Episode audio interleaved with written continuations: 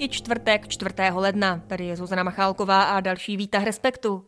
V tom se dnes s Františkem Trojanem budeme bavit o vyrovnávání se s nedávnou tragickou událostí na Univerzitě Karlově. Probereme bezpečnost na školách a vydáme se i přímo do pražských ulic mezi studenty, učitele a veřejnost.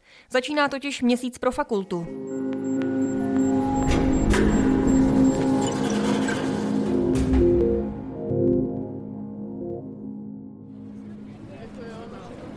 Právě jsme na ovocném trhu v centru Prahy, kde je spousta lidí. Člověk se tady sotváhne. A je to kvůli tomu, že studentské spolky nejen z Filozofické fakulty sem svolali setkání, kterým zahajují měsíc pro fakultu a kterým chtějí společně uctít památku obětí a překonat bolest pospolitostí a solidaritou. Um, tak myslím si, že to je úplně největší maličkost, kterou můžu udělat pro to, abych uh, vzdala nějaký hold nebo uh, uctila památku obětem toho, co se, co se před Vánoci stalo. Na ovocný trh přišli i Štěpánka a Nina. I když jsme tu proto, aby jsme vyjádřili solidaritu a, a spojitost, že jsme se tím nenechali semlít jako společnost, tak pro mě je to nevýslovná jako tragédie a jsem takový citlivější typ člověka, takže i přesto, že se mě to nedotýká, tak Někteří to štěstí neměli a musím říct, že soucítím strašně moc s kýmkoliv, koho se to dotýká, takže to, že tady jsem, nejenom, že je to to minimum, co pro to můžu udělat, ale taky určitě vyjádření toho, že bychom neměli zapomínat na to, kteří přešli o život.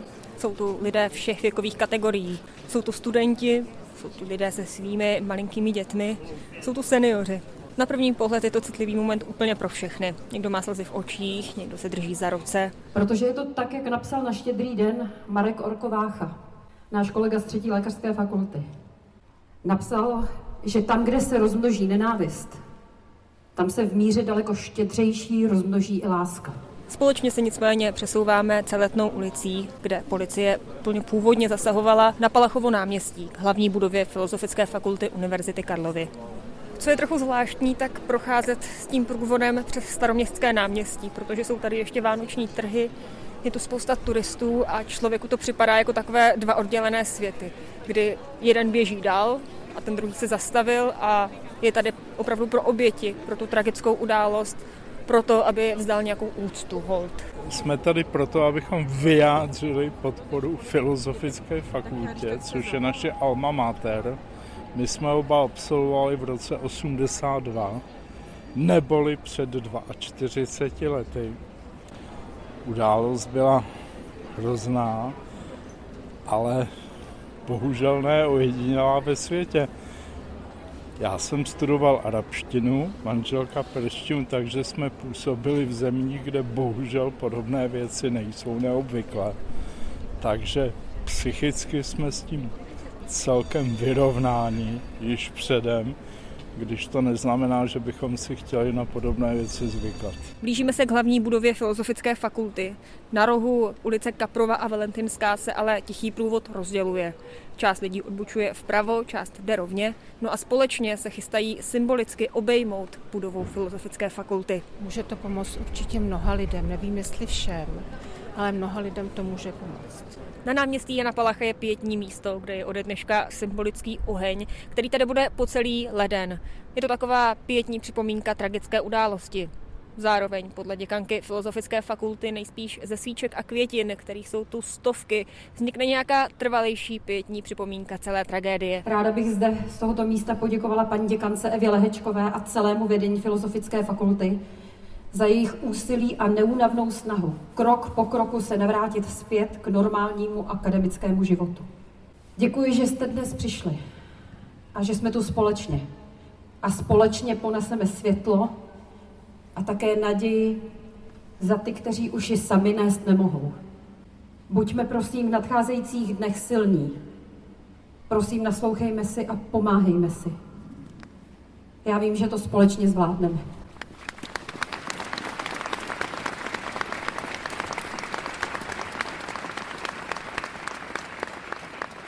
Jak se vyrovnat s masovou vraždou? Na to se ptáme v aktuálním čísle Respektu a dnešek je vlastně částečně odpovědí. I toto je způsob, jak se s tou tragickou událostí vyrovnat. Jak ale předejít tomu, abychom žili ve strachu, že se něco podobného bude opakovat? A plánuje Univerzita Karlova zavést nějaká bezpečnostní opatření? Právě o tom jdeme s Františkem Trojanem mluvit do našeho studia v centru Langhans Člověka v tísni.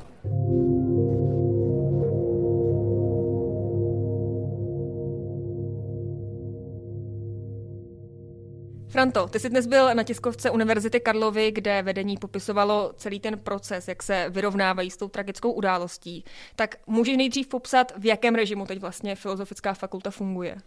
No, to samotná budova Filozofické fakulty, ta hlavní na náměstí Jana Palacha, tak ta je a bude akademické i neakademické veřejnosti uzavřená a paní děkanka Filozofické fakulty zmiňovala, že při zásahu bylo poničeno asi, mi říkala, 130 dveří, tak to dávala jako takový příklad toho, čeho se ty opravy třeba teďka týkají. Zároveň upozorňovala, že ta budova je pod památkovou ochranou s ohledem na to, že i to bude nějakým způsobem do toho časového rámce, kdy se uvede potom ta budova zpět do nějakého klasického akademického provozu, takže to musí být zohledněno, tento fakt. Kdyby to mělo být, tak eh, to by mělo být někdy půlce února, kdy začne eh, letní semestr, tak by se ta budova měla opět otevřít. Tady je jedna malá výjimka a to čtvrté patro hlavní budovy, které s největší pravděpodobností bude uzavřené po celý letní semestr akademického roku a bude otevřeno k užívání až pravděpodobně se začátkem nového akademického roku 2024-2025, tedy v říjnu letošního roku. To je ta budova a co se týče studia, tak v tuhle chvíli je výuka přerušená a zkouškové období by pak mělo začít v půlce ledna přičemž eh, to zkouškové období je eh, v jistém smyslu dobrovolné, to znamená, pokud eh, někdo se rozhodne, že zkoušky, které si zapsal, tak teďka skládat, skládat nechce, tak je to umožněno a nebude za to nějaký studijní postih, ale pak v tom celkovém rámci toho studia si pak někdy ty zkoušky složit budou ti studenti a studentky muset. Takže... To mě na tom právě zajímá, protože když oni si prodlouží tady to období, ve kterém budou skládat zkoušky, tak to pro ně může znamenat, že za to studium budou muset i víc platit. Tak jak to ta škola chce řešit? Hmm.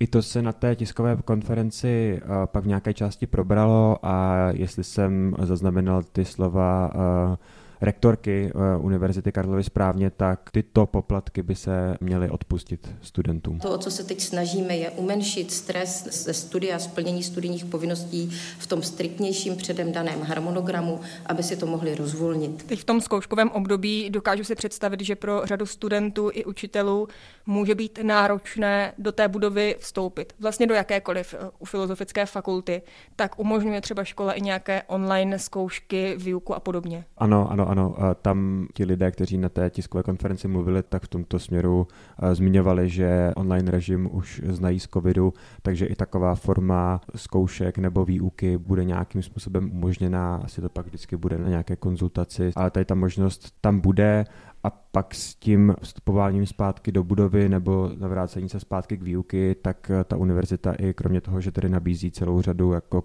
krizových intervencí, tísňových linek, nějaké eh, psychologické podpory, tak připravuje i takové kurzy pro pedagogy. Takzvané pedagogicko-psychologické instruktáže, eh, kde jim spolu s odborníky z řad eh, psychologů a interventů připravíme taková vodítka pro, pro různé situace krizové, které mohou při těch setkáních nastat. Krátka, jak do toho celého výukového procesu to neštěstí, které se stalo, tak jak do něj eh, zakomponovat, nebo jak ho zohlednit, jak ho komunikovat s těmi studenty. Tak to jsou třeba věci, které ta univerzita plánuje.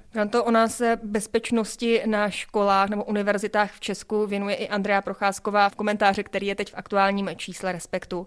Tak co tam na té tiskovce k tomu zaznělo? K nějakým, já nevím, bezpečnostním rámům, jakýmkoliv jiným opatřením? Tam uh, zazněl i názor bezpečnostního experta, který s Karlovou univerzitou už nějaký čas uh, spolupracuje a ten zmiňoval, že opatření jako bezpečnostní rámy nebo turnikety, o kterých se vedly četné diskuze v posledních uh, dnech a týdnech, takže nedoporučuje, že tomu případnému útočníkovi by stejně nezabránili. Místo toho navrhuje osvojit si takové jako obecné postupy, které se při um, takovýchto typech tragédií mají dělat. To znamená uh, připravenost osob, které se nachází v té budově, zareagovat co nejbezpečněji. Druhou prioritou, že je včasné varování, tak aby došlo co nejdříve při detekování toho, že se děje ten incident k tomu, aby se co nejvíc lidí v okolí dozvědělo, že k útoku dochází.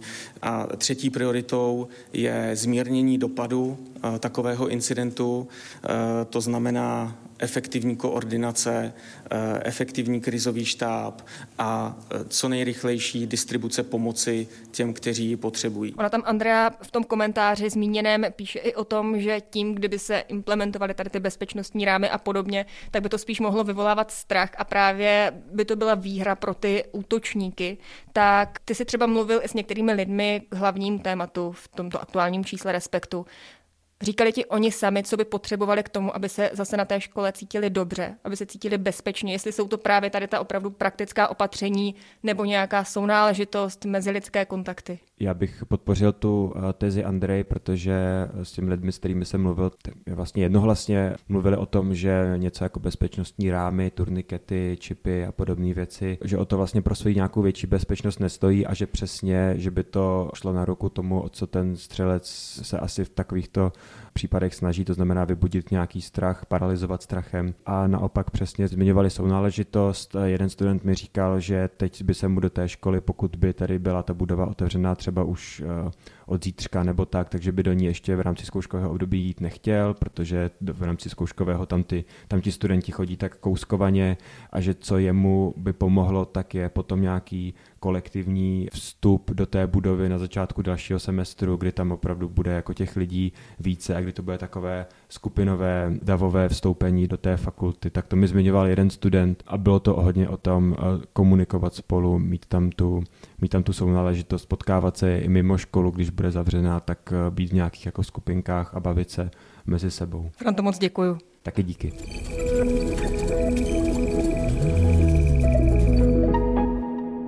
Dnešní výtah respektu. A tady je dnešní výtah respektu u konce. Moc děkuji, že posloucháte a naslyšenou zase zítra v pět odpoledne na webu i podcastových aplikacích. thank you